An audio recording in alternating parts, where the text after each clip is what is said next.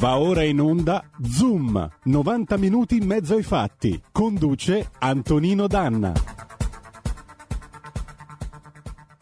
Amiche e amici miei, ma non dell'avventura, buongiorno. Siete sulle magiche, magiche, magiche onde di RPL. Questo è Zoom, 90 minuti in mezzo ai fatti. Io sono Antonino Danna e in plancia comando delle nostre magiche, magiche, magiche onde abbiamo il nostro Giulio Cesare Carnelli. Oggi edizione ah, ristretta del giovedì alle 11.30 cederemo la linea all'immarcescibile Fabrizio Graffione per la Lega Liguria.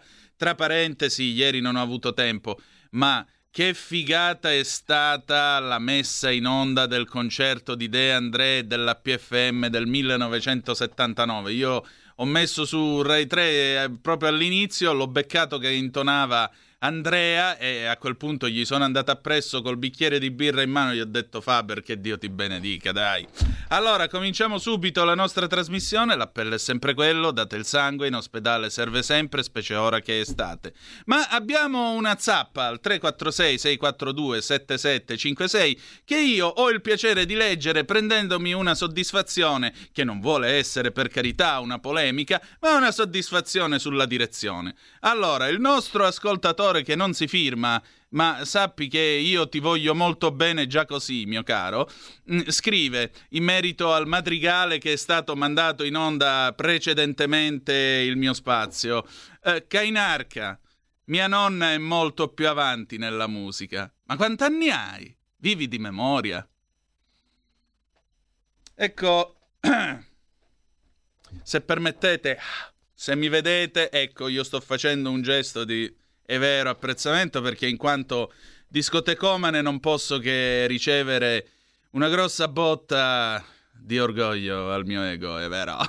Però devo dire la verità, anche io sono stato un madrigalista, un madrigalista moderno. Cantavamo una canzone che è entrata nell'atto secondo di Amici miei, non possiamo eseguirla perché siamo in fascia protetta, ma comunque Grazie, mio anonimo vendicatore, grazie per avermi vendicato di quell'orrendo siparietto giovedì scorso nel corso del quale mi sono sentito dire che avrei dovuto mandare in onda la musica barocca. Grazie, io ti voglio bene, per favore intervieni quando vuoi allo 0266203529. Guarda, mi puoi anche raccontare che hai mangiato ieri sera a cena. Io ti faccio parlare, ti faccio dire tutto quello che vuoi. Grazie. e adesso però, siccome noi altri non siamo gente da madrigale, ma siamo gente molto più funky e funky anni 70, noi mandiamo in onda un pezzo che è entrato nella leggenda per il tiro che ha. Qual è? Le strade di San Francisco, la sua sigla, 1972.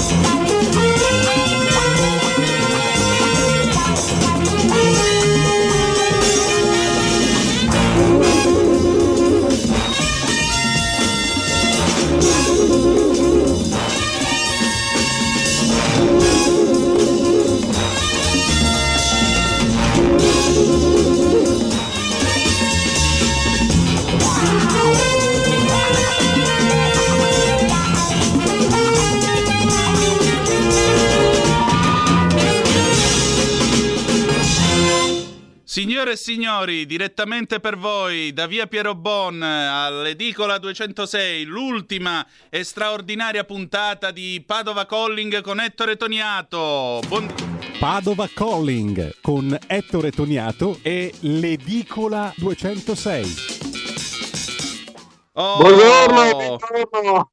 Buongiorno, buongiorno, ben trovato. Sono contento che tu sia qui con noi perché ti dico la verità, lunedì leggere quel tuo messaggio nel quale annunciavi la chiusura dell'edicola, sì, questo io lo sapevo, ne avevamo già parlato, però sai, non ci si abitua mai al, al momento finale, insomma. E, ecco, mi mancherà questo spazio, volevo che tu lo sapessi.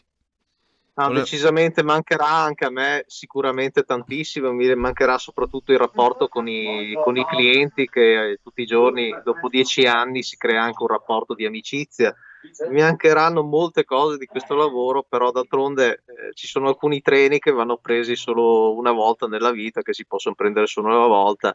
Sono stato contattato da un'azienda con un contratto a tempo indeterminato abbastanza interessante a livello non solo economico ma anche proprio di realizzazione professionale, di curriculum, di crescita eh, e quindi non mi sono sentito, eh, mi sono sentito in obbligo di, di, di prendere questa opportunità al volo e questo purtroppo significava chiudere questa attività che comunque da dieci anni è la mia, come la mia prima casa. Ecco. Eh, io lo so. Eh... Noi ci siamo conosciuti quando è nato il garage dell'Alfista, quando abbiamo provato a fare del nostro meglio per raccontare il mondo dell'Alfa Romeo. È stata un'impresa che ho portato sulle mie spalle insieme a tutti e ciascuno di voi, soprattutto tu sei stato quello che in tema di distribuzione si è molto sbattuto col sindacato degli edicolanti e così via. E io ho conosciuto un mondo, devo dire la verità, quello delle edicole, che nel bene e nel male per noi nati nel XX secolo è qualcosa che fa parte delle nostre vite io l'ho raccontato più volte, se faccio la rassegna stampa, in fondo mi ricordo quando la domenica mattina scendevo dalla cadet Rosso Aragosta di papà con i soldi in mano, prendevo il Corriere della Sera, la Gazzetta del Sud e poi in macchina mio padre diceva adesso leggimi i titoli mentre la cadet andava e a furia di leggere i titoli su quel sedile lato passeggero, ecco che ogni tanto mi capita, quando si fa la cosiddetta dannatona, la maratona, con la rassegna stampa, cambi, capezzone poi zoom, eh, sì, mi capita di fare in fondo quello che facevo già negli anni Ottanta, perché vedi, ognuno di noi ha un destino già scritto e questo destino è fatto di piccoli e grandi segni che alla fine incontra sul suo cammino. Io vorrei certo sapere. Certo è che tuo padre ti ha dato un bel imprinting professionale come Cord sì. Lawrence, l'imprinting, sì, sai vero, che solito, vero. gli anatroccoli che seguono la scatola. È vero, io ero un ragazzino. Nel tuo caso era un giornale. Sì, io ero un ragazzino e mm, mi mise davanti alla sua Grundiga Onde Corte, la Concert Boy 1000 e da quell'altoparlante usciva questa voce dal timbro cupo che diceva This is London. E poi cominciava il Lilli Burlero, era la BBC World Service che lanciava il suo segnale e piano piano ho imparato anche l'inglese. E oggi paradossalmente grazie al DAB nel nostro consorzio eh, DAB pensate il segnale è uno e funziona come le corsie di un'autostrada alla mia sinistra c'è la BBC World Service, io viaggio su questa corsia, all'altra corsia c'è RTL 1025 e così via. Tutto questo sullo stesso segnale portante, per cui mi inorgoglisce molto quando io vedo la lucetta rossa che si accende e sono qua e dico la mia voce adesso non sono più davanti all'altoparlante ad ascoltare. Ora sono dentro l'altoparlante e a maggior ragione ho il dovere di dire qualcosa che sia importante per chi si avvicina a quell'altoparlante e cerca di ricevere, di ascoltare una storia, perché vedi, non sei mai fottuto fino a quando hai una storia da raccontare a qualcuno che ti sta ad ascoltare. E tu perché hai scelto di essere un edicolante? Ma guarda, ehm, è un, ragione, un ragionamento molto, molto semplice. Sinceramente, nella, durante la crisi del 2009, eh, 2008-2009, io ho, mi sono trovato a spasso eh, con una, un traguardo professionale comunque da raggiungere. Niente, avevo voglia comunque di mettermi in gioco come nell'imprenditoria senza rischiare troppo perché ovviamente noi qui abbiamo il diritto di reso, quindi non c'è un grosso, un grosso rischio da, da fare ho preso questa edicola che era chiusa da un pezzo ed era sviata, l'ho portata a dei livelli molto alti di, di fatturato e poi gli ultimi due anni, diciamo, come tutte le attività economiche di questo paese, abbiamo sofferto un po'. io avevo clientele, clienteli molto grossi dal punto di vista aziendale che purtroppo a causa un po' di, di crisi e un po' di, anche di un cambiamento di abitudini eh, derivanti da questo smart working, eh, diciamo ho perso un po' di, di clientela questo mi ha fatto capire che tutto sommato il mio traguardo professionale qui era stato già raggiunto da, da un bel po' di anni e so, sarei pronto insomma di, di mettermi in gioco nuovamente in un altro settore. E questa è la cosa più importante perché vedi, l'importante è avere la capacità di, di essere poliutro poi, come, eh, come dice Omero di Ulisse, di multiforme ingegno. Bisogna Ma essere guarda, così io... perché la vita, specie ora in questa società così liquida, ti impone di assumere la forma del contenitore in cui vai a cascare. Ma guarda, credo che il primo che avesse capito veramente l'elasticità e le flessibilità a cui si deve andare incontro in queste nuove forme, in questa new economy che comunque è già old rispetto al concetto di new economy che si sta sviluppando adesso, forse è stato Biagi, mm. che è stato ucciso dall'EBR, ma fondamentalmente la riforma che lui aveva inteso come flessibilità era eh, sul, sul, modello chiaramente dei paesi scandinavi nella old economy, ma era molto avanti da questo punto di vista, che poi sia stato forse applicato in maniera errata da molte aziende, è la Palissiano. Però penso che fosse una persona che avesse inteso molto bene eh, ultimamente la deriva un po' economica che ha preso questo paese. Sì, sicuramente, anche perché noi, noi, siamo in un vero e proprio otto volante da un anno e mezzo, quasi due, e credo che non abbiamo ancora finito di girare trasvolte, giravolte, capriole e cerchi della morte. Credo che cambierà ancora questo paese e cambieranno ancora le vite di tutti noi perché questa pandemia ci ha marchiato a fuoco l'anima, nel bene e nel male, l'ha marchiata a tutti quanti. Questo è poco. Quello che un po' manca, secondo me, ultimamente è l'empatia nei confronti fondamentalmente eh, del, degli altri esseri umani, perché molte aziende si appoggiano i propri dipendenti, ma ci sono poche aziende che attualmente appoggiano i propri clienti. Eh, perché ricordiamoci che un conto è appoggiare il dipendente che comunque è parte del tuo organigramma aziendale, un altro conto è appoggiare eh, il terrore attualmente che sta, che sta vivendo il tuo cliente. Io ho notato che dal punto di vista sociale c'è da fare tanto, tantissimo.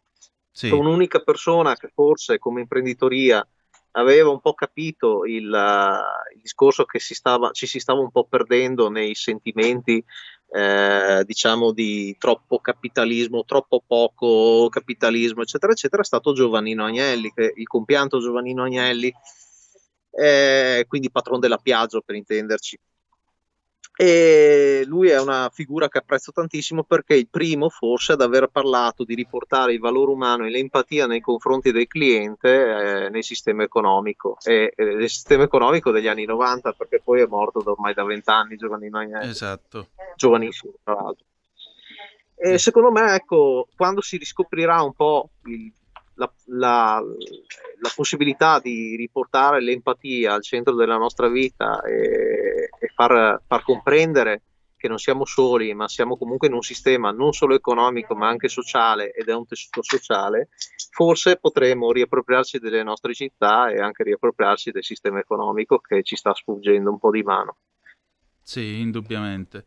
Dobbiamo riappropriarci soprattutto di una delle nostre vite dobbiamo riappropriarci soprattutto della dimensione umana del lavoro. Luciano De Crescenzo nel 76 nel suo Così parlò Bellavista, Bellavista mette in bocca appunto il suo professore eh, Gennaro Bellavista questa espressione. Un'azienda può, continu- può continuare a mantenere la propria dimensione umana fino a quando tu potrai chiamare i tuoi colleghi per nome. Ma se questo non accade, se per un cataclisma atomico l'umanità scomparisse, Resterebbero soltanto le macchine, in un mondo pieno di morti e di silenzio si udirebbe soltanto una macchina che stampa cedolini stipendio e cortesi lettere di sollecito, così scriveva nel 76. E c'è una dimensione umana della quale abbiamo bisogno, soprattutto nei grandi, nei grandi agglomerati che sono le aziende, come del resto lo stesso Paolo Villaggio ironizzava e fustigava nei suoi primi film di Fantozzi, almeno i primi 3-4, poi dopo è stata la ripetizione di tutta una serie di gag e cliché che non, francamente mi hanno sempre lasciato eh, abbastanza perplesso. Però è vero, c'è bisogno di questa dimensione umana e io credo che l'essere stati tutti lontani, l'essere stati tutti legati mh, a una vita virtuale, questo non abbia aiutato la realtà della nostra umanità e la realtà delle nostre anime. Diciamo che abbiamo tutti nuotato almeno una volta nell'acquario del megadirettore galattico. Sì, sì, o abbiamo ambito a nuotare nell'acquario del megadirettore galattico. Non, non, a diventare megadirettore galattico perché quello è fuori portata, suppongo. No. Sicuramente no, però insomma abbiamo tutti ambito a diventare la triglia del, più, del così bell'acquario, per cui questa è la cosa più importante. Uh, volevo leggervi intanto due zap e poi abbiamo una telefonata. Uh, viva la musica che ci fa ascoltare Kainarca. Ciao Francesca. Vabbè, Francesca. Uh, sono contenta di sentire Toniato che mi ha consolato sul suo futuro. Ero preoccupata per questo. Un abbraccio in bocca al lupo, Mary da Brescia. Crepi il lupo. Mary, per... se vuoi, vado a nuotare nel, nell'acquario di Kainarca. Suppongo abbia un, un sì, acquario nella villa di Ligornetto di Buggeri. Lo racconteremo nella prossima stagione della Cozza. Ho nuotato anch'io perché c'è Sammy Varin col tridente che butta dentro i conduttori che non sono allineati alla musica barocca e quindi ogni tanto mi è toccato nuotare. Eh, abbiamo questa telefonata, pronto chi è là? Sì, pronto, ciao, sono Fabrizio. Ehi, ciao. Un saluto a Tognato. Mi sembra ciao. che chiude la, l'edicola, no? Sì. Eh, allora niente, gli faccio gli auguri per il suo futuro, che trovi qualcosa che lo stimoli, che gli piaccia e che gli dia un benessere economico che è dovuto un po' a tutti, diciamo. Ecco. faccio i miei auguri. Ecco, io volevo dire una cosa rispetto al fatto della mancanza di umanità e della mancanza forse del piacere del lavoro, del produrre e del fare le cose, no? E anche mm. questo continuo chiudere le aziende da parte delle multinazionali perché non hanno magari il ricavio e i benefici che pensano di ottenere. Allora io rimango sempre dell'idea che il fatto di aver fatto entrare la Cina nel WTO e di averla fatta portare qui le sue merci senza nessun dazio, senza nessun controllo, ha rovinato definitivamente questa atmosfera di lavoro di cui si parla. Praticamente qui siamo sempre all'inseguimento del profitto, che il profitto serve per le aziende per continuare, ma i margini di profitto sono sempre più bassi. Ci confrontiamo con prodotti fatti da paesi dove le paghe sono veramente misere e noi dobbiamo combattere con loro e questo ha portato a una grande meccanizzazione e automazione del lavoro, all'impoverimento delle capacità professionali a scapito della velocità dei prodotti fatti un po' in qualche maniera e proprio l'ossessione di guadagnare questo porta ovviamente all'alienazione del buon lavoro, della buona professione, dell'imparare le arti del lavoro.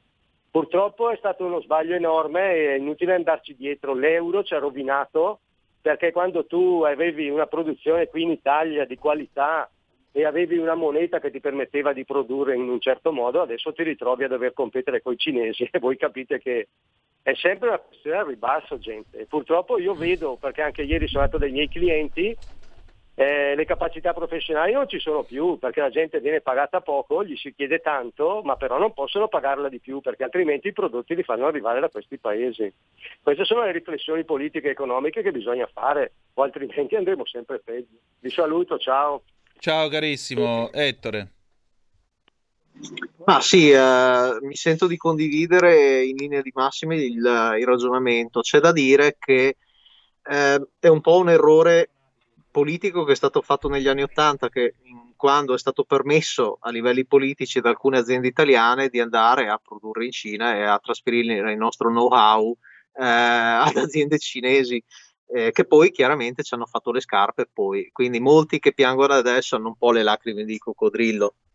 È ovvio che se è quello, se è stata questa la storia è perché eh, qualcuno a livello politico gliel'ha lasciato fare, perché in alcune altre, eh, in altri paesi c'è un'attività di protezione economica, un pochino più elevata, nel senso tu azienda sei liberissimo ad andare a produrre all'estero, però quando reimporti i prodotti ti tasso come non ci fosse un domani.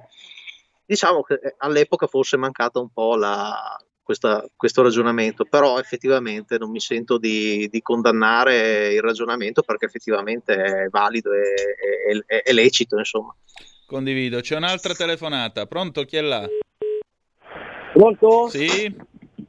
Ciao Antonino, sono Francesco. Oi, Ciao. buondì. Abbiamo due minuti due, vai. Sì, sì, guarda, volevo intervenire ieri ma non sono riuscito. Inerente al discorso Green Pass, no? Sì. Ok? Adesso purtroppo allora c'è una categoria che, è stata, che continua a essere flagellata, che sono quelle delle discoteche, i locali pubblici, giusto? Sì. Io, io dico che se quando adesso fanno questa regola qua del Green Pass, che poi dicono due, due vaccinazioni e Green Pass, si parla della terza, poi lì sarà un altro cinema, perché se ne hai due ne manca una, puoi andare a fare le cose che dovrai andare a fare nei luoghi, nei luoghi di assemblamento, diciamo. Però la discoteca che è quella che è stata più martellata di tutte, che ci sono famiglie, eh, gente che ha investito soldi, famiglie che hanno quel lavoro lì, perché non è che sono tutti locali da ballo, così la gente si improvvisa, va lì la sera, mette la musica, uno fa il barista di qua, cioè sono come delle aziende. Col discorso Green Pass Ok, prima eh, sentivo il eh, Bordi Aquirini che spiegava bene questo discorso qua, che hanno fatto un concerto su mille, erano tutti col Green Pass, tutti con due vaccinazioni, in cento sono risultati positivi. Io dico, facciamo anche un discorso quando si apriranno le discoteche, spero il più in fretta possibile, di fare i tamponi rapidi. Il tampone rapido, tu sai benissimo se una persona è positiva o negativa. Quindi mm. il tampone deve essere praticamente gratuito per quelli che hanno già fatto il ciclo di vaccinazione. Per chi non l'ha fatto, il prezzo deve essere un attimino un po' calmierato che anche col governo che può andare incontro anche ai gestori di locali da ballo metà e metà, adesso costa 30 euro, 15 li pago io e 15 li paga il gestore del locale. Ecco, io dico questa cosa qua perché veramente è una categoria che si parla di aziende che chiudono e, eh, ed è un problema, però comunque c'è a casa tanta gente che da un anno e mezzo che sono lì praticamente con due di briscola in mano. Speriamo Certo. che un po' di buon senso ci sia anche in questa idea che io ho detto, che magari qualcuno la recepisce e la può fare sua. Va Quindi- bene. Ok, grazie. Io devo andare in pausa, torniamo tra poco. Buongiorno. Il futuro appartiene a chi fa squadra. Le radio italiane si uniscono per giocare la partita da protagoniste. Nasce l'app Radio Player Italia. 140 stazioni in una sola rete. Scegli la tua preferita e ascolta il suono perfetto del digitale. Gratis, senza registrazione, senza interruzioni, compatibile con tutti i device. Le notizie, la compagnia, la musica scelta da chi la ama, la conosce e la vive. Scarica Radio Player Italia. Il futuro batte con la radio nel cuore. Anche RPL è disponibile su Radio Player Italia.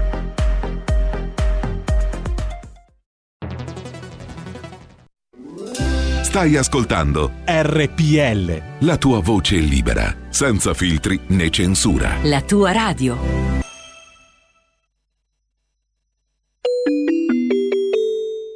Due per mille alla Lega.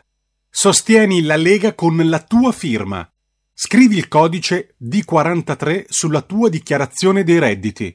Assegnare il tuo 2 per 1000 al codice D43, D43, D43 non costa nulla. Aiutaci ad aiutarti. Il tuo supporto è prezioso. Ricorda, D43 per il tuo 2 per 1000 alla Lega di Salvini. E rieccoci, siete di nuovo sulle magiche, magiche, magiche onde di RPL. Questo è sempre Zoom, 90 minuti in mezzo ai fatti. Antonino Danna ed Ettore Toniato al microfono per l'ultima Padova Calling. Ettore, senti, però io vorrei che tu restassi nel cast della trasmissione. Eh, dobbiamo inventarci qualche altra cosa dopo Padova Calling. Beh, guarda, guarda, in questi giorni sto facendo dei corsi professionali per cui guarda, ben volentieri qualche diretta di sicuro eh, la farò, ma no- non mi allontanerò perché sono grato, guarda, a RPL, a questa azienda che mi ha dato assolutamente voce, Grazie dà a voce te. a tantissime persone. Considero forse un, un baluardo ecco, della, della libertà ecco, della radio in Italia.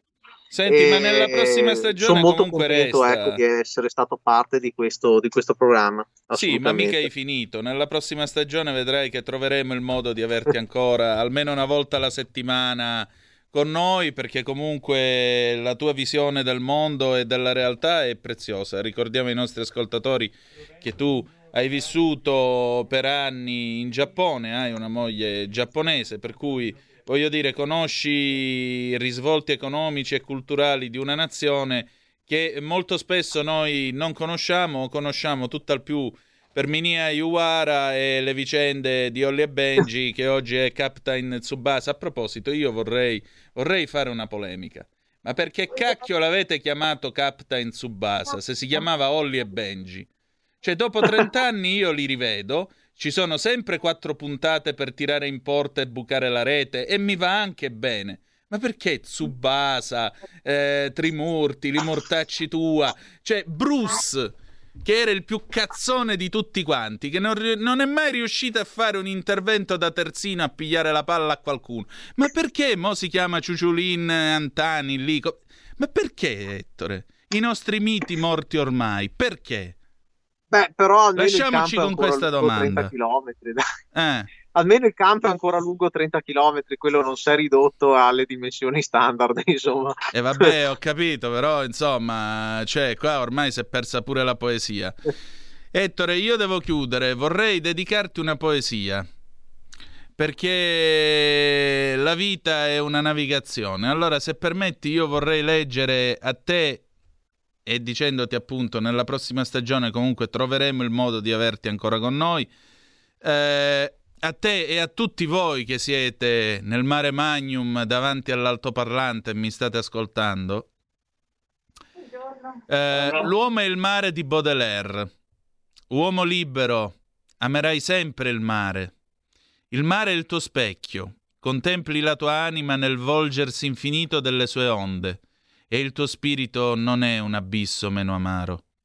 Ti piace tuffarti nel seno della tua immagine, l'accarezzi con gli occhi e con le braccia e il tuo cuore si distrae a volte dal suo battito, al rumore di questa distesa indomita e selvaggia. Siete entrambi tenebrosi e discreti, uomo, nulla ha mai sondato il fondo dei tuoi abissi, o mare, nulla conosce le tue intime ricchezze, tanto siete gelosi di conservare i vostri segreti. E tuttavia ecco che da innumerevoli secoli vi combattete senza pietà né rimorsi, talmente amate la carneficina e la morte, o eterni rivali, o fratelli implacabili. Buon vento, Ettore, buon vento. Buon vento anche a te, speriamo sia di levante. Grazie e che Dio ti benedica. E adesso Gemma Gaetani, la ragazza di campagna. Ah no, è vero, qui referendum, scusate. Qui referendum. E allora, per il Veneto siamo al telefono con Roberto Turri. Buongiorno, avvocato. Buongiorno, buongiorno a voi. Allora, come sta andando la raccolta firme in Veneto? Quali sono i temi che sono più sentiti dalla popolazione che viene a firmare ai gazebo di questa consultazione promossa, lo ricordiamo, dalla Lega e dal Partito Radicale? Allora, il, la raccolta firme sta andando bene fin da subito eh, in modo particolare nell'ultimo weekend, visto che avevamo Matteo Salvini in tour diciamo, in alcune province del Veneto e quindi è evidente che a maggior ragione nell'ultimo, nell'ultimo fine settimana le cose sono andate ancora, ancora meglio. E, e, devo dire la verità eh, che sono anche piuttosto sorpreso, eh, non perché non ritengo che gli argomenti che, si, che pongono questi quesiti siano degli argomenti non rilevanti, ma perché sappiamo tutti che oramai la maggior parte dei cittadini sono un po' perplessi di fronte al referendum perché molte volte sono andati a, ad esprimere la loro volontà al referendum e poi di fatto non sono state soddisfatte le aspettative, anche in tema di giustizia, perché ricordiamo che alcuni dei quesiti, in particolare quello sulla responsabilità civile dei magistrati, era già stato uh, svolto negli anni 80 e nell'87 e malgrado avesse avuto l'80% dei sì a favore appunto della, che i, i magistrati fossero responsabili loro, delle loro azioni, di fatto poi con la legge Vassalli si è po' delusa questa aspettativa. E quindi, però, malgrado questo, i cittadini stanno dimostrando interesse, perché io che eh, partecipo come autenticatore anche ai gazebo in giro per, per il territorio veneto, eh, vedi proprio che le persone vengono, sono attirate perché vogliono dare anche loro, loro, vogliono dare il loro contributo, cercare un attimo che appunto si possa arrivare a una riforma che possa rendere la giustizia più giusta come, come, come lo slogan che utilizziamo che è sicuramente molto diretto e, chiaro.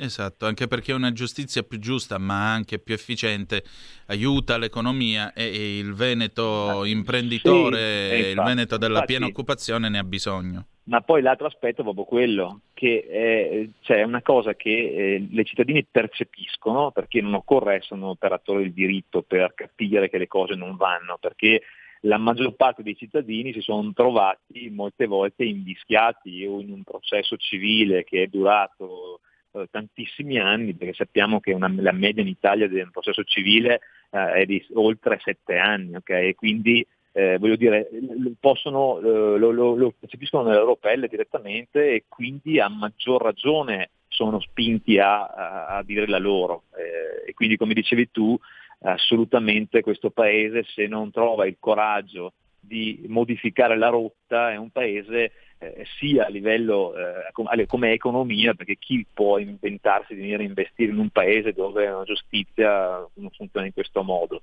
senza, poi se, senza contare invece l'aspetto penale che è anche su quello che è ancora più sensibile perché va a incidere su diritti, sulle libertà personali, sappiamo che cosa, cosa succede anche lì, mille persone ogni anno sono, eh, hanno, subiscono limitazione della libertà con delle misure cautelari o in carcere o gli arresti domiciliari e poi si scopre dopo qualche tempo che in realtà non c'entravano nulla, che erano innocenti, eh, per usare un termine insomma, che è diretto e che certo. è comprensibile. Sicuramente. Eh, dove sarete nei prossimi giorni con i gazebo? Dove si può venire a firmare? Ah, allora l'elenco è, è, interminabile, nel senso nelle maggiori città delle province di Verona, quindi di, de, del Veneto, quindi tutte le città principali, ma in tantissimi comuni, perché superiamo sempre i 1000 gazebo, 1500 gazebo eh, voglio dire, nelle piazze ci sono le, le sezioni e quindi occorre ringraziare militanti e sostenitori che si stanno che, stanno, che, stanno, lavorando e che mettono a disposizione il loro tempo appunto per dare questa possibilità ai cittadini. Perfetto, allora grazie e buon lavoro e buona raccolta firme allora. Grazie a voi, buona giornata. Grazie Salute ancora di nuovo. Ecco, e adesso, ladies and gentlemen, abbiamo con noi la penultima puntata per questa stagione della ragazza di campagna, Gemma Gaetani. Qui referendum.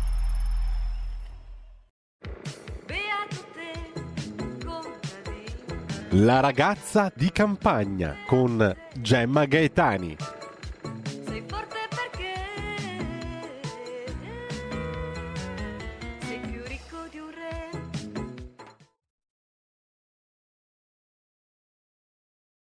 Buongiorno radioascoltatori di RPL, buongiorno Antonino, oggi non posso essere con voi eh, direttamente, però eh, ho pensato appunto di esserci in questo modo per raccontarvi di che cosa ho scritto lunedì sulla verità riguardo alla salute e al benessere, e cioè del melone. Ho pensato che in questo periodo, durante il quale abbiamo visto una eh, estrema, anche comprensibile volendo, comunque un'estrema contrapposizione eh, tra eh, le parti politiche che eh, vorrebbero vorrebbero approvare il DDL ZAN e quelle che invece eh, non vogliono, ho notato che è, sono, diciamo così, venute fuori nel discorso pubblico delle parole che sono mh, usate con la volontà di insultare eh, nella loro forma accrescitiva. Quindi da una parte, per esempio, abbiamo avuto eh, il, siamo rimasti tutti così un po' disorientati, il Frocione che la Rosa Maria Sorge, esponente del PD di Civitavecchia, ha eh, eh, usato nei confronti di Ivan Scalfarotto. Eh, la stessa, bisogna dire, eh, ha affermato di averlo fatto in maniera eh, citazionistica, cioè lei ha detto che voleva citare l'insulto omofobo che altri avrebbero scagliato contro di lui se non fosse stato approvato il DDL ZAN.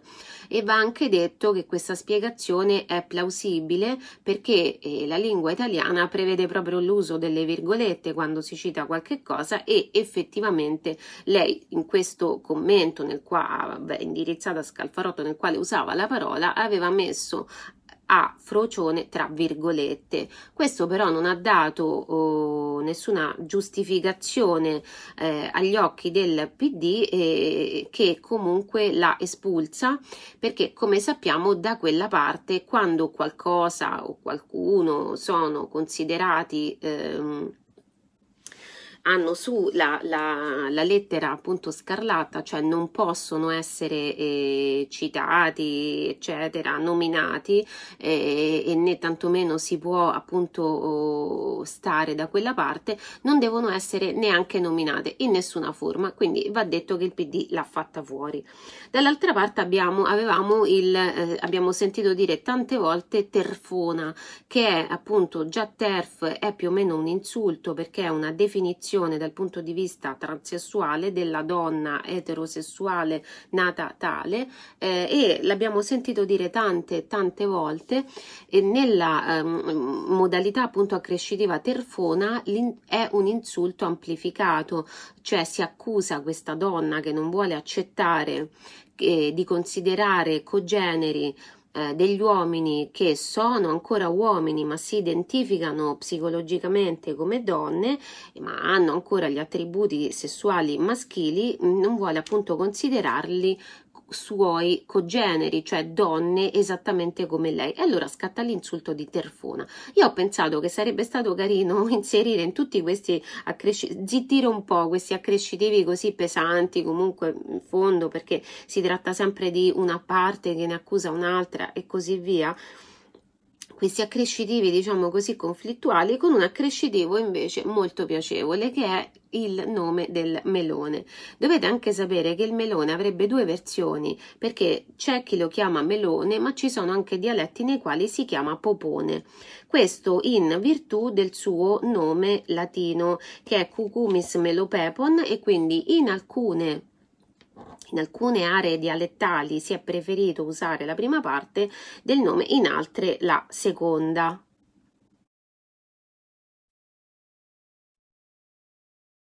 L'abitudine di mangiare il melone con il prosciutto deriva dagli antichi romani. Il medico Galeno aveva suddiviso gli, gli alimenti in alcune categorie. I freddi, e umidi come per esempio la frutta e i caldi. Secondo lui bisognava introdurre nel corpo, il quale era mantenuto in vita da questo fuoco interno, qualcosa che fosse sempre equilibrato nei confronti del famoso fuoco e quindi il solo melone da solo appunto non andava bene, ma bisognava accompagnarlo con qualcosa di caldo, come per esempio il prosciutto, anche gli antichi romani mangiavano il prosciutto era un prosciutto un pochino diverso dal nostro, ma il principio era più o meno quello, e il vino. Anche eh, Pellegrino Artusi nel suo La scienza in cucina e l'arte di mangiare bene riprende appunto questa abitudine, questa, questa eh, espansione del duo melone e prosciutto nel, nel, trio prosciutto, melone e vino e quindi dice, c'è questo proverbio molto simpatico quando appunto nei menù di agosto lui propone tra i principi, cioè gli antipasti di un tipico pranzo agostano, il eh, popone col prosciutto e vino generoso. In virtù del proverbio dice lui che dice quando il sole è nel leone metti le donne nel cantone e bevi il vino col sifone. Il sole nel leone sarebbe appunto il mese di agosto e quindi lui dice quando il sole è nel leone cioè fa così caldo che non ci si regge in piedi accantona le donne e dedicati piuttosto a bere vino col sifone. Secondo noi non bisogna esagerare nel bere vino però certamente il prosciutto con il melone così come il prosciutto con i fichi, così come il formaggio con eh, i mieli, le marmellate, le confetture, le gelatine di frutta e la frutta stessa, come per esempio formaggio e pere, eh, sono tutti abbinamenti che derivano dalla cucina romana, degli antichi romani. E eh, a, aggiungere diciamo un, un, po' di vino non farà male, anzi provate perché è per esempio oh, tradizione anche mangiare le pesche con il vino, ma il melone con il vino è più o meno la stessa cosa, cioè annaffiare direttamente un, un pochino di eh, tocchetti di melone con del vino e magari dello, dello zucchero fatto poi rinfrescare in frigorifero è sicuramente come si può dire uno snack eh, simpatico e certamente tradizionale perché anche questo appunto ci riporta fino agli antichi romani. Esistono, tre, due, eh, scusate, esistono due tipi di melone il melone come frutto e il melone come ortaggio. In questo periodo noi mangiamo, troviamo al supermercato il melone come frutto. Eh, sono tre tipi di, ci sono tre tipi di melone come frutto. C'è il melone cantalupio, che è appunto um, un melone, quello che ha eh, l'epicarpo liscio eh, e che eh, si chiama così perché deriva appunto dalla uh, cittadina di Cantalupo in provincia di Rieti. C'è poi il melone retato che è quello che sull'epicarpo ha una specie di reticolato un pochino più chiaro e poi c'è il, il melone inodorus o anche detto melone d'inverno che è quello che ha la polpa bianca, l'epicarpo giallo, un sapore molto meno zuccherino, tipicamente noi lo trovavamo prima solo in inverno proprio perché veniva raccolto in estate ma conservato per essere consumato durante l'autunno e l'inverno perché arrivava appunto fino al Natale, mentre invece oggi che assistiamo un po' anche alla, alla liquefazione ormai delle, delle, stagionalità anche riguardo a frutta e verdura eh, lo troviamo anche adesso al supermercato. Quindi se volete un melone un po' più leggero potete mangiare il melone d'inverno altrimenti mangiare il vostro solito melone. Per quanto riguarda invece il melone come frutta è un po' difficile trovare questi tipi di meloni eh, fuori da, dai luoghi diciamo di, di campagna eh, si tratta comunque di eh, meloni dalla forma diversa da quella rotonda o mh, eh, rotonda appunto che caratterizza tipicamente il melone e, e, e che vengono usati, raccolti prima della maturazione e che vengono usati come ehm, se fossero zucchine o cetrioli, cioè verdi, quindi vengono, non sono dolci, vengono affettati e usati come zucchine e melone. Allora, il melone ci aiuta innanzitutto ad idratarci, ci fornisce eh, una serie di vitamine, soprattutto quelle del gruppo B ed A e, e e la A che ci aiutano a tenerci su a tenere su l'organismo ma a tenere anche su l'umore. Infatti la vitamina B2 è anche chiamata vitamina dell'umore. Questo è uno dei motivi per cui va consumato eh, come snack chiamiamolo così rinfrescante. Eh, ha anche un potere saziante se consumato così a morsi rispetto a un succo di frutta che invece io prendo e bevo e che digerirò in molto meno tempo. Quindi fare merenda per esempio con un eh, delle fette di melone molto fresco in estate è molto, è molto utile. Vi insegno un piccolo trucchetto. Quando mangiate il prosciutto con il melone, lasciateci il, lasciate il grasso nel prosciutto, non sgrassatelo completamente perché quel grasso vi aiuterà ad assorbire tutta la vitamina A contenuta all'interno del melone. Bene, io vi auguro un eh, buon proseguimento. Ciao, grazie. E allora, grazie a Gemma Gaetani, come sempre, io vi invito a seguirla sulle colonne della verità con il suo spazio salute e benessere. Noi siamo addirittura d'arrivo, sono le 11.21.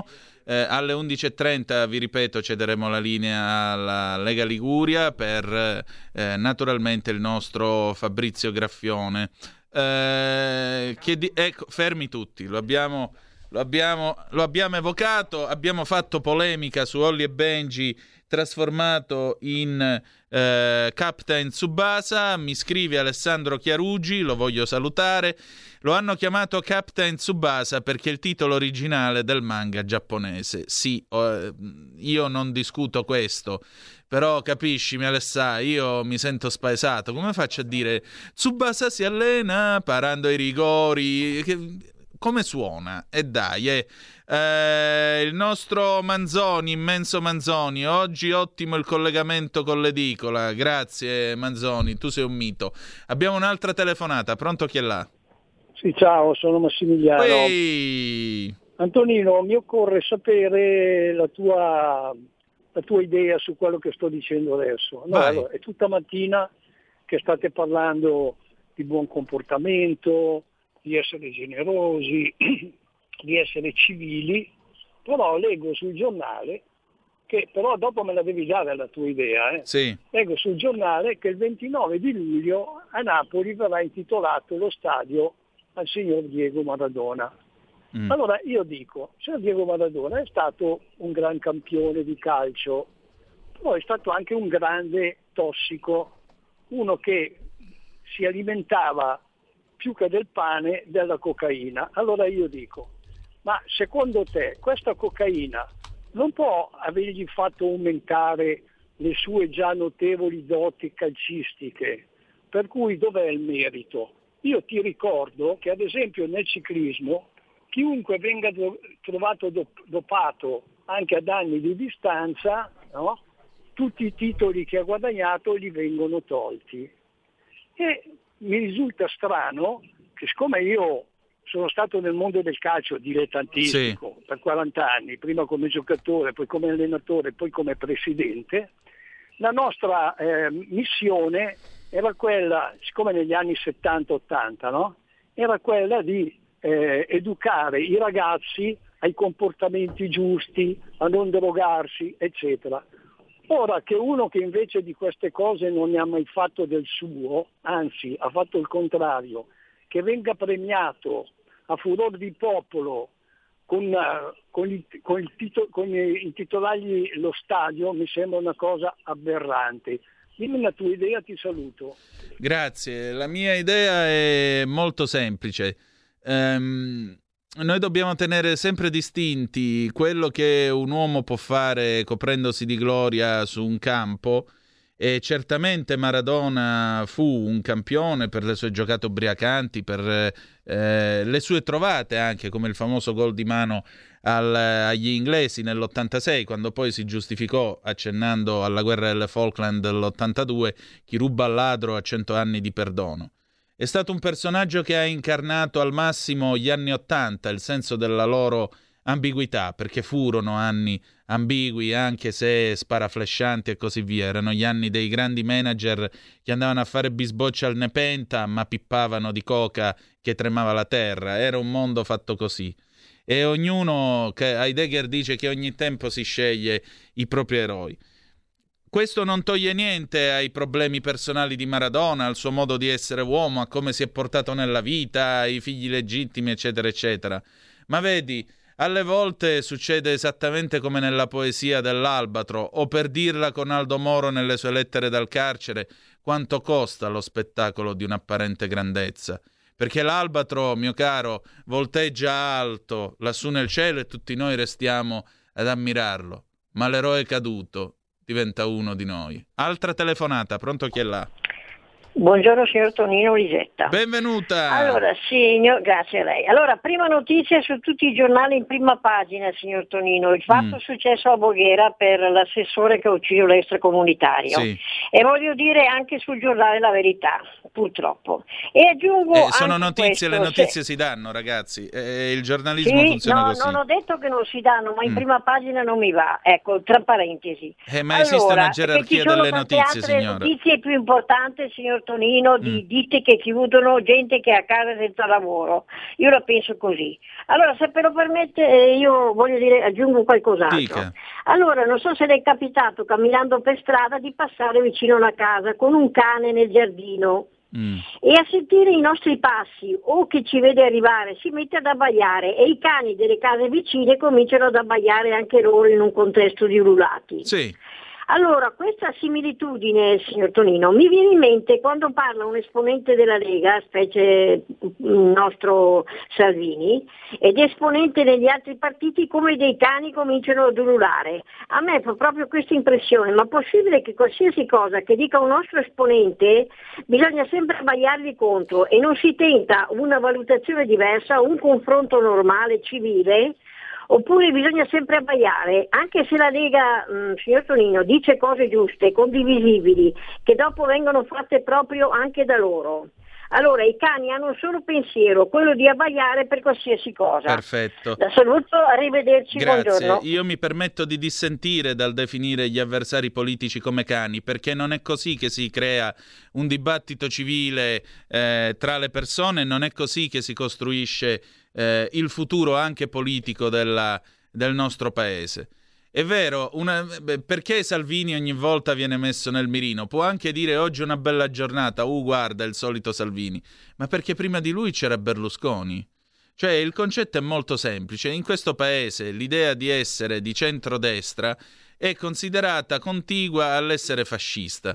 Ogni volta che la Meloni apre bocca le devono chiedere che cosa pensa di Piazzale Loreto, che cosa pensa di Almerante, che cosa pensa di questo e di quello. È nata nel 77, nel 77 il fascismo in Italia non c'era. Matteo Salvini paga il fatto di essere il leader eh, di un partito che è avanti nei sondaggi, che può seriamente ipotecare la guida del governo e quindi come tale viene inquadrato in brutto, sporco e cattivo. Sul caso Voghera io non mi pronuncio, preferisco che sia la magistratura a farlo, anche se la Procura della Repubblica presso il Tribunale di Facebook è già eh, operativa. Dico solo una cosa e voglio rispondere a Enrico Letta che dice eh, stop alle armi private. Enrico Letta dovrebbe leggere un libro di Sciascia, I pugnalatori del 1976. Nel 1862 a Palermo 13 persone alla stessa ora di una sera di novembre vennero pugnalate da un aggressore che sembrava uguale, avevano tutti la stessa barba, lo stesso mantello e così via. Fu il primo atto di strategia della tensione che si registrò in Italia. L'indomani il prefetto di Palermo ordinò a tutta l'isola la consegna delle armi, appunto, da parte di tutti i civili.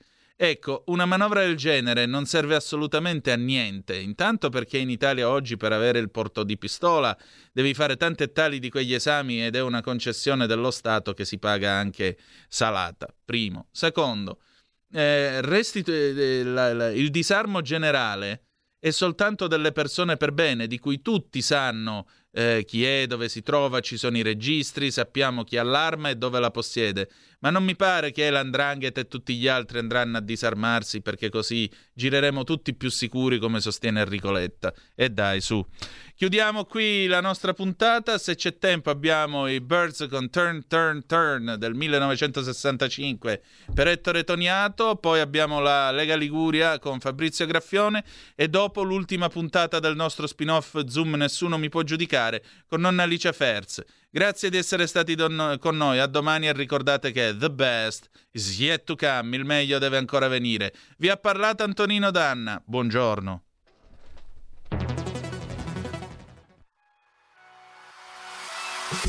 Chi sbaglia paga.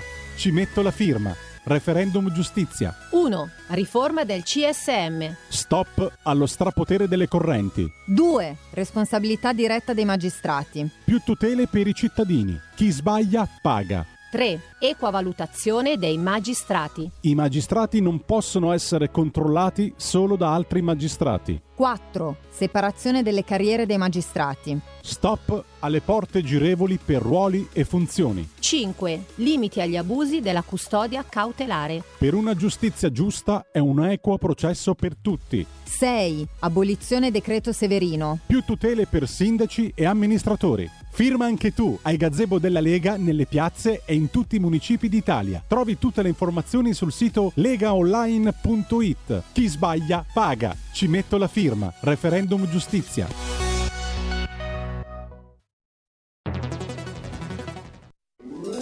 Stai ascoltando RPL. La tua voce libera, senza filtri né censura. La tua radio.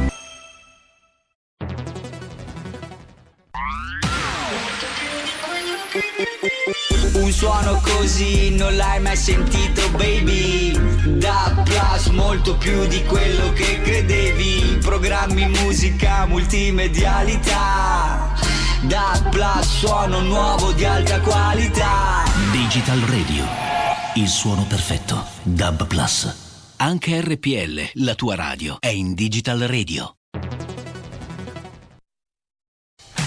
Porta con te ovunque RPL la tua radio. Scarica l'applicazione per smartphone o tablet dal tuo store o dal sito radiorpl.it. Cosa aspetti?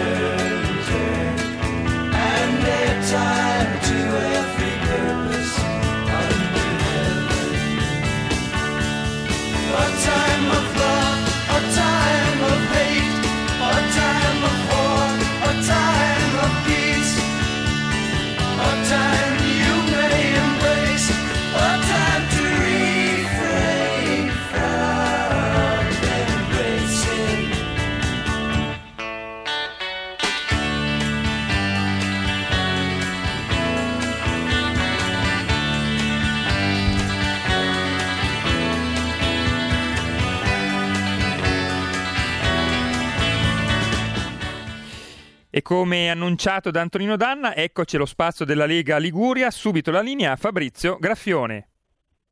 Eccoci, buongiorno a tutti da Genova e dalla Liguria. Ragazzi, qua fa un caldo, ma c'è un mare bellissimo. Eh? Io purtroppo sono a lavorare, quindi non, ho, non, sono potuto andare al mare a fare il bagno, però c'è acqua molto pulita. In verità stamattina poi è stato un filo di brezzolina, siamo intorno ai 28-29 gradi, eh? quindi non, è, eh, non sono i 31-32 gradi dell'altro giorno. Passiamo subito al nostro primo ospite della mattinata, quindi che è eh, il consigliere comunale di Genova e presidente della commissione comunale pari opportunità, Francesca Corso. Ciao Fra, sei in linea? Buongiorno Fabio, buongiorno a tutti gli ascoltatori. Ciao Fra, dove ti trovi in questo momento? Purtroppo sono a lavorare, o per fortuna come te, quindi qui ho l'aria condizionata, però il sole, la bellissima città la vedo soltanto dalla finestra. Ho capito. Allora partiamo subito chiaramente con la notizia di questi giorni. Eh, G8 2001 eh, è il ventennale del G8, ci sono, state, ci sono stati dei conveni, ma ci sono state anche delle manifestazioni e dei cortei, diciamo, di cui l'altro, gio- eh, l'altro, giorno, proprio martedì, uno improvvisato, diciamo, tra virgolette non autorizzato, ma lasciamo perdere. Quello che eh, ha suscitato un mare di polemiche è, è, è, stato il primo corteo che ha aperto le celebrazioni del ventennale del G8 2001 di Genova con lo striscione No foibe, no parti. Ecco, sono sempre gli stessi, Francesca? Sono sempre gli stessi e sono anche peggio. Purtroppo eh, bisogna partire intanto dal fatto che stiamo parlando di un fatto tristissimo che ha coinvolto la nostra città, ma poi che comunque è stato purtroppo agli onori e disonori della cronaca nazionale eh, che ha distrutto la nostra città, che l'ha spaccata a metà tra chi quel giorno si trovava in trappola nei propri appartamenti, terrorizzato da poter, da poter scendere in piazza e chi invece in quella piazza c'era e magari ha contribuito a distruggere una città, ha contribuito a perpetrare violenze aggressioni nei confronti delle forze dell'ordine ma anche nei confronti dei beni pubblici. Poi è chiaro che non tutti i manifestanti stessero eh, dalla stessa parte, non tutti magari stessero facendo questi gesti vili, eh, ma sicuramente c'era tanta componente violenta. Ed è quello che è successo vent'anni fa, continuiamo a, a ricordarlo ed è bene ricordare questo senza dubbio, però io penso che adesso sia giunto il momento di andare avanti, soprattutto perché sono passati 20 anni e in questi 20 anni continuiamo ad accendere questo dibattito politico spostandolo su questioni ideologiche e volendoci sempre porre in contraddizione gli uni con gli altri, in contrapposizione. Questo chiaramente non fa altro che accendere ulteriormente gli animi, soprattutto di cretini come quelli degli scorsi giorni, permettetemi il termine, che non solo hanno appunto di nuovo eh, partecipato a manifestazioni non in tutti i casi permesse, e questo già è importante per come ci si pone nei confronti della legge, ma hanno esposto striscioni infamanti, eh, veramente mh, indegni, che non sono degni di uomini definibili tali. Quella sulle foibe, poi l'hai ricordato tu Fabrizio, è una cosa tristissima di persone ignoranti che non hanno rispetto del nostro passato, del nostro paese, di chi ha perso la vita e questo chiaramente mette in luce come tante di quelle persone che erano lì vent'anni fa e che erano lì l'altro giorno non sapessero nemmeno per che cosa stessero manifestando, ma semplicemente vogliano mettere in risalto la propria ignoranza, provocando, come sempre, e perpetrando violenza, perché anche quella verbale è violenza e questo, e questo è noto a tutti. Per cui io mi auguro che una volta per tutte si vada avanti rispetto a quello che è successo vent'anni fa, si guardi ai problemi reali di oggi. Se si vuole ricordare lo si faccia, ma pensando a chi è stato vittima, quindi non soltanto a un ragazzo che ha perso la vita e che è, buo- è bene per pietas ricordare e commemorare, ma bisogna anche ricordare in che condizioni l'ha persa, bisogna ricordare anche eh, quel carabiniere che ha rischiato la vita a sua volta e che purtroppo ha, ha, smesso di vivere, si può dire, perché una persona che poi ha vissuto quello che ha vissuto Mario Placanica ha smesso di vivere. Quindi ricordiamoci pure tutto questo, poi però concentriamoci su quello che accade nei giorni nostri e cerchiamo di andare avanti. Quindi questi, questi fatti purtroppo eh, sono non solo anacronistici, ma purtroppo continuano a mettere sempre più in risalto quanta cattiveria, quanta ignoranza e quanta violenza ancora esistono in questa città, ma soprattutto in questo paese e in questo mondo. Ecco, tra l'altro io volevo segnalare che eh, il presidente dell'Associazione Nazionale Venezia Giulia Dalmazia, Renzo Codarin, in merito allo striscione con la scritta No Foibe, No Party che è stato esposto domenica scorsa qui a Genova in corteo durante la commemorazione del ventennale del G8 del 2001, ha eh, usato più o meno le, le tue stesse parole Francesca perché ha detto, leggo testualmente da un'agenzia, degna profondo dolore per il gesto di quattro cretini che confermano ancora una volta di non conoscere la storia e che sembrano prenderci gusto a denigrare le sofferenze patite dai loro connazionali del confine orientale. Invece gli esuli del comitato 10 febbraio hanno annunciato e la Presidente dell'Associazione Nazionale Dalmata, Carla Isabella Elena eh, eh, Cace, e il primo, il Presidente del Comitato 10 febbraio si chiama Emanuele Merlino, hanno annunciato di, eh, una, un'azione legale, quindi una denuncia alla magistratura. questa denuncia ai sensi della legge Mancino eh, per quanto riguarda gli autori di questo ignobile gesto, di questo striscione, ribadisco, veramente vergognoso, no fobe, no patti. Però Francesca c'è stata un'altra cosa che ha rilevato il nostro segretario nazionale della Lega Liguria, Edoardo eh, Rixi. Cioè, minacce, ci sono state anche minacce contro il G20, c'è stato un altro striscione, no? sostanzialmente, ehm, appunto di, di minacce eh, per quanto riguarda eh, minacce di rappresaglia ovviamente contro il G20 in Italia. E come sai la, la nostra, il nostro paese sarà eh, sarà protagonista del G20 e anche la nostra città sarà, pro- sarà protagonista in parte di questo evento con alcuni appuntamenti. Il, il testo dello striscione, per eh, correttezza di cronaca, lo riporto fedelmente, il G8 non si commenta, il G20 si combatte. Striscione messo e appeso all'ingresso di Palazzo Ducale a Genova. Certo, questo nuovamente deve farci aprire gli occhi e allertarci purtroppo di nuovo su queste persone. Questo sta a significare che cosa? Facinorosi come questi stanno già minacciando il nostro paese di essere di nuovo messo a ferro e fuoco come era successo vent'anni fa. Io credo che appunto bisogna concentrarsi eh, su quello che ci aspetta e soprattutto punire, perseguire persone che possono permettersi ancora nel nostro paese di mettere eh, di assediare, di mettere in scacco l'intera cittadinanza, l'intero popolo che magari pacificamente esprime le proprie idee. Eh, la Lega sta subito, ha espresso, lo ricordavi giustamente tu, tramite Edoardo Rixi, ma non solo, a tutti i livelli, distanza e ferma condanna nei confronti di questi gesti, io mi auguro che, eh, come, come, hai detto giustamente, le associazioni che hanno sporto denuncia riescano ad ottenere quello che, quello che appunto auspicano. Queste persone vanno punite, va punito chi continua a permettersi di parlare in questi termini, chi continua, ripeto, a perpetrare violenza e si spera che questo avvenga subito in un momento nel quale il nostro Paese è diviso sul dibattito, diviso in, in qualche modo, ma poi siamo tutti d'accordo sul fatto che appunto bisogna eh, combattere le discriminazioni, in un momento storico nel quale sembra esserci soltanto questo Paese, io mi aspetto una ferma condanna anche da una parte politica che non è la nostra, quindi da una certa sinistra che troppe volte sta in silenzio di fronte a questo tipo di discriminazioni, quindi quelle di gente per bene che ha diritto di manifestare le proprie idee, ma soprattutto quelle di chi ha perso la vita e quindi anche questa credo che sia una discriminazione molto forte da parte di facinorosi, violenti e di persone che non sanno stare al mondo, nonché ignoranti. Quindi ferma condanna, speriamo che eh, chi di dovere prenda eh, provvedimenti e queste persone vengano punite severamente sia per quello che hanno fatto sia per quello che potrebbero fare onde evitare di farci sentire nuovamente in pericolo.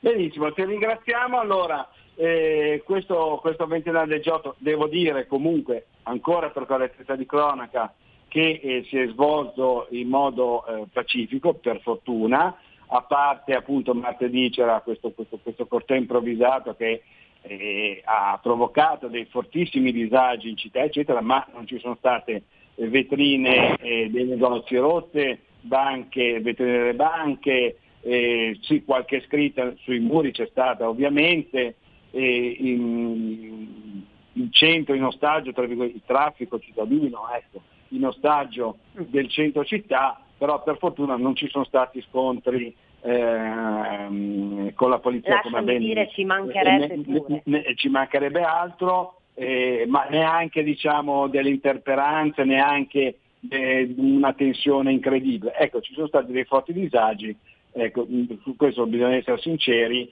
per quanto riguarda il centro città e il traffico cittadino al di là di quello per fortuna eh, non è successo niente a parte con lo striscione no foibe no party che chiaramente lo ribadiamo con sdegno è stato veramente vergognoso. Eh, ringraziamo il nostro consigliere comunale di Genova Francesca Corso, che è anche presidente della Commissione Pari Opportunità, Commissione del Comune di Genova, e, e le auguriamo buon lavoro. Ciao Fra, buon lavoro e buona giornata.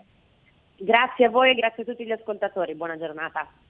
Grazie ancora alla nostra Francesca Corso e eh, passiamo subito al nostro secondo ospite della mattinata che è il capogruppo regionale Stefano Mai. Ecco, con Stefano Mai eh, parleremo di due fatti di cronaca, eh, anzi un fatto di cronaca e un fatto diciamo, di politica. Ehm, il primo è piuttosto diciamo così, eh, fastidioso, anzi molto molto molto fastidioso. Eh, e anche qua userei il termine vergognoso, perché eh, la Guardia di Finanza, gli investigatori della Guardia di Finanza hanno scoperto ben 1500 stranieri che eh, hanno indebitamente percepito il reddito di cittadinanza, questo sempre secondo la Guardia di Finanza all'esito di un'indagine avviata nelle scorse settimane, nei, nei mesi scorsi, eh, su Genova, in particolare nel centro storico.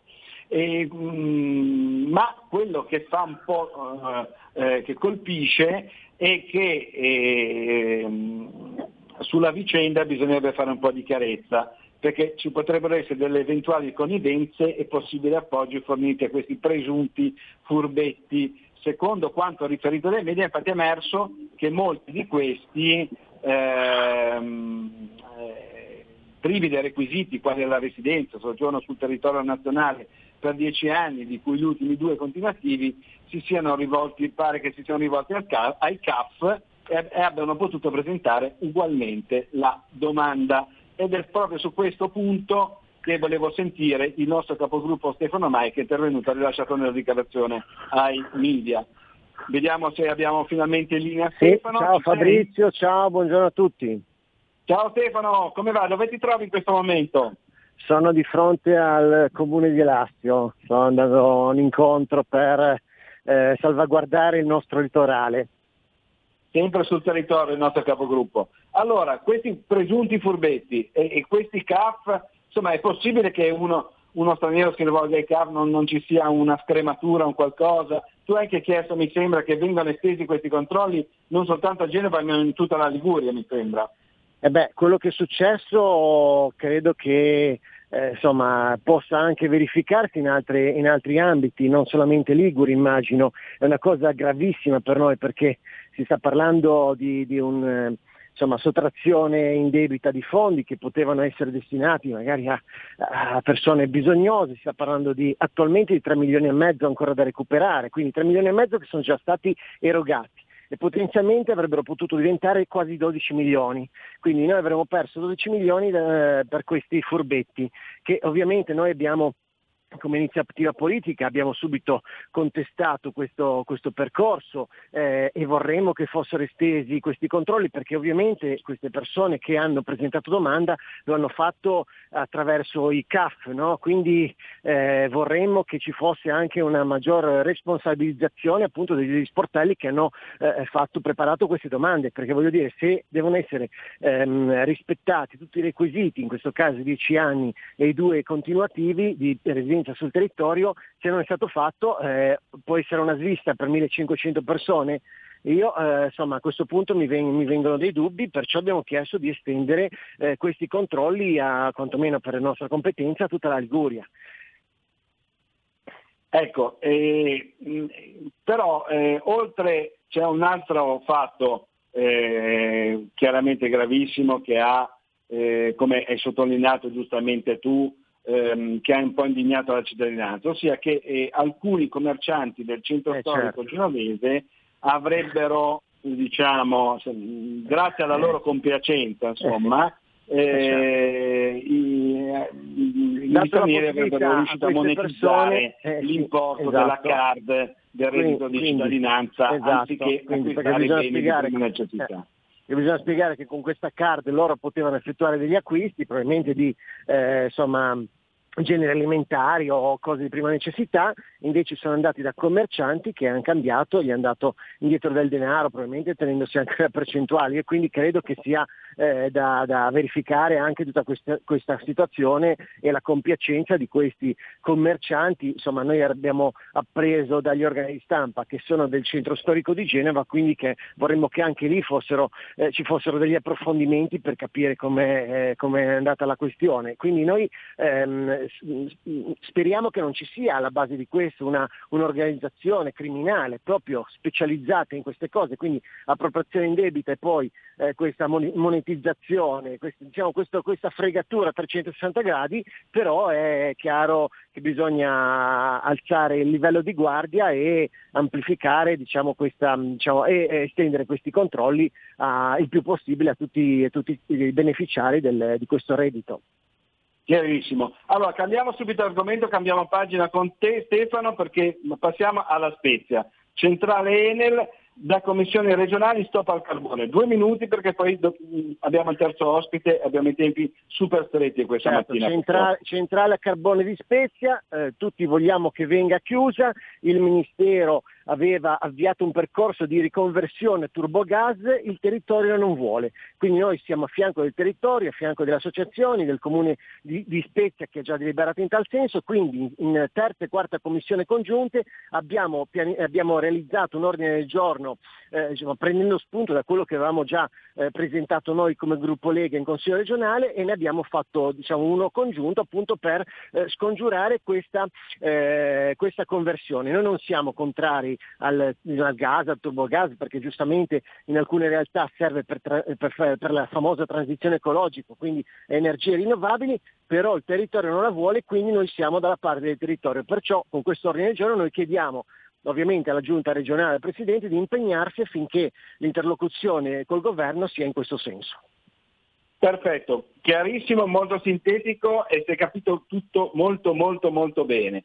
Ringraziamo il nostro capogruppo regionale Stefano Mai, gli auguriamo buon lavoro sul territorio come sempre e, e ci sentiamo nelle prossime settimane con te Stefano. Buona giornata Grazie buon lavoro. Voi, ciao. Buona giornata a voi.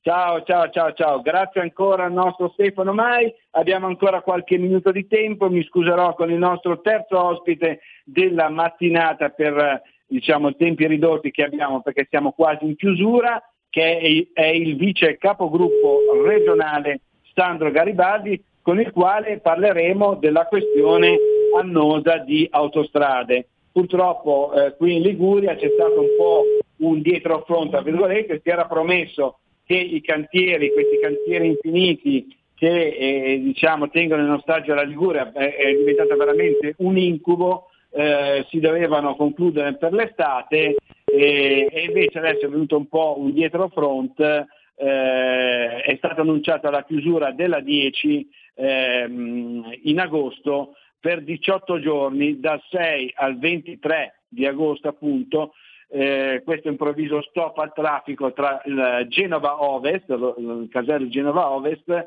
e il casello di Genova Pra in direzione Savona. Quindi voi immaginate Qua eh, le giunte di centro-sinistra non hanno fatto la famosa gronda di Genova e quella è, è l'unica tratta che si può percorrere.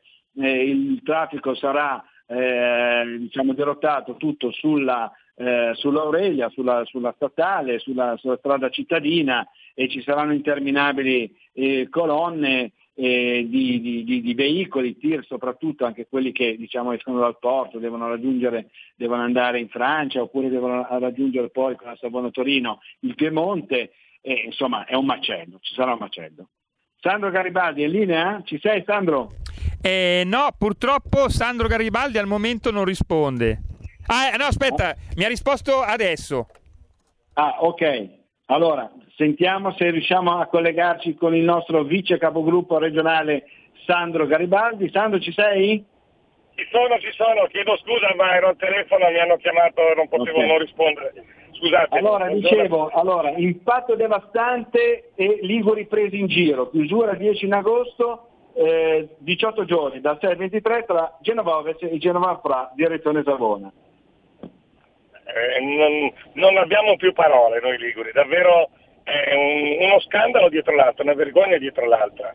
Eh, ci promettono che, che in, almeno nel periodo estivo, dove c'è il maggior afflusso di turisti e quant'altro, quindi ci può essere una ripresa, eh, chiuderanno i cantieri e invece poi all'improvviso un'altra volta una beffa e ci chiudono per 15 giorni in tratto centrale della Liguria importantissimo perché le viabilità sono quelle che sono e quindi metteranno sicuramente di nuovo in croce tutti i liguri e tutti i turisti che purtroppo dovranno, mi auguro di no, ma succederà, eh, lunghe code e tanta pazienza un'altra volta senza avere gli sgravi sui pedaggi e su altre cose che noi in regione chiediamo da tempo e che invece non sono, sono arrivati parzialmente, mettiamola così molto Ecco, scusa Sandro, per essere eh, sintetici e chiari, dunque stavolta questo stop eh, diciamo, al traffico e quindi questa, eh, questo avvio di, di, cantiere, tra l'altro è, si, i lavori saranno fatti nella galleria provenzale eh, per, per l'esattezza, ecco, è stato indicato questo stop dall'ispettore del, eh, del Ministero ehm, delle Infrastrutture. Ecco, ehm, quindi diciamo a quasi tre anni da, dal tragico crollo del Ponte Morandi eh, non si capisce se le verifiche siano state fatte o se si procede a casa, perché io eh, diciamo, leggo testualmente la dichiarazione dell'ispettore del, del Ministero dice o si fanno i lavori entro il 25 agosto o quel tratto chiude comunque perché non c'è l'agibilità. Sì, è successo praticamente che questo però lo, siamo come regione venuto a sapere da pochissimo tempo, che le verifiche eh, che faceva ASPI eh, a un certo punto il Ministero ha inteso che non erano verifiche così precise, così puntuali e così aggiornate ai tempi nostri. Di conseguenza ha nominato questo ingegnere Migliorino che sicuramente, e lì c'è un lato positivo, eh, stanno facendo delle verifiche molto più precise, molto più puntuali, con strumentazioni diverse e, e quindi eh, hanno ricominciato a fare le verifiche di nuovo su tutta la strada stradale Ligure e quindi emerge ogni tanto qualche problema, anche grosso, e quindi siamo di nuovo da capo. Questo è quello che sta succedendo perché eh, davvero eh, noi tutti ci aspettavamo e pensavamo che le verifiche eh, fossero terminate, invece eh, in parte può essere capibile, anzi ringraziamo il Ministero perché a livello di sicurezza probabilmente queste verifiche eh, sono, daranno una sicurezza maggiore un domani, ma al tempo stesso ci fanno ripiombare di nuovo indietro nel tempo. E questo chiaramente se fosse avvenuto tre anni fa, due anni fa, non saremmo oggi eh, qui a discutere di queste cose. Ci sarebbe la situazione chiara e invece al momento non c'è. Eh, tant'è che abbiamo chiesto il cronoprogramma dei lavori e non ci è mai stato dato in regione, e ha fatto una commissione, proprio perché probabilmente non sanno neanche loro cosa c'è da fare ed è ver- veramente vergognoso. È vergognoso veramente. Ringraziamo il nostro capo, vice capogruppo regionale Sandro Garibaldi che ci parlava te a Chiavari in questo momento. Sandro? No, sono in autostrada in questo momento perché ho finito la commissione, sto ritornando a Chiavari perché poi ho degli appuntamenti nel pomeriggio un'altra commissione, ma sono in autostrada stai e stai sto andando a 30 all'ora. Stai facendo lo slalom tra i cantieri? No, no, in questo momento sono fermo su un viadotto. Prima andavo a 20 all'ora, adesso sono fermo. Questa ah, è la ah, situazione. Va bene, ancora peggio. Dai, prendiamola, ridiamo per non piangere. Dai Sandro, buona giornata e buon Grazie, lavoro. Ci vuole tanta pazienza. Tanta buona pazienza. giornata a tutti. Grazie ancora al nostro vice capogruppo regionale Sandro Garibaldi e al momento da Genova e dalla Liguria è tutto. Linea a Milano da Fabrizio Grazione. Avete ascoltato Zoom, 90 minuti in mezzo ai fatti.